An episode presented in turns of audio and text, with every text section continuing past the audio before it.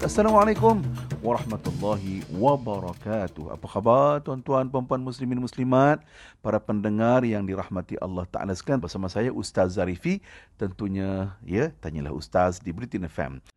Saudara sekalian, peluk anak-anak, cium anak-anak, ya, itu semua bernilai pahala. Ha, ya, itu semua mengundang pahala. Peluk anak-anak, cium anak-anak, kasih kepada anak-anak.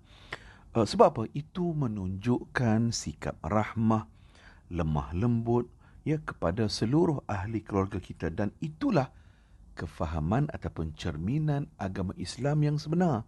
Ya Islam agama damai, agama yang menyebarkan kasih sayang kan itulah yang telah dicontohkan oleh Rasulullah sallallahu alaihi wasallam.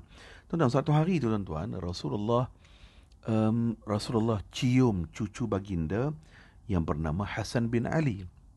Waktu itu duduk berdekatan Rasulullah um, uh, seorang sahabat yang bernama Al-Aqra bin Habis.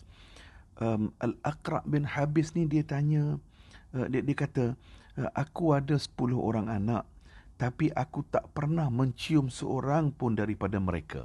Tuan-tuan, Rasulullah bagi semangat kepada Al-Aqra bin Habis. Apa kata Nabi? Man la yurham, la yurham. Siapa yang tidak menyayangi, dia tidak akan disayangi. Hadis riwayat Imam Al-Bukhari.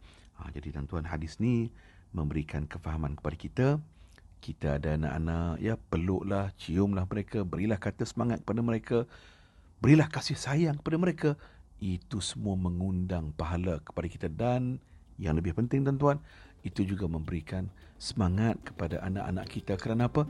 Dia tahu ayah dia sayang kepada dia. Dia tahu ibunya sayang kepada dia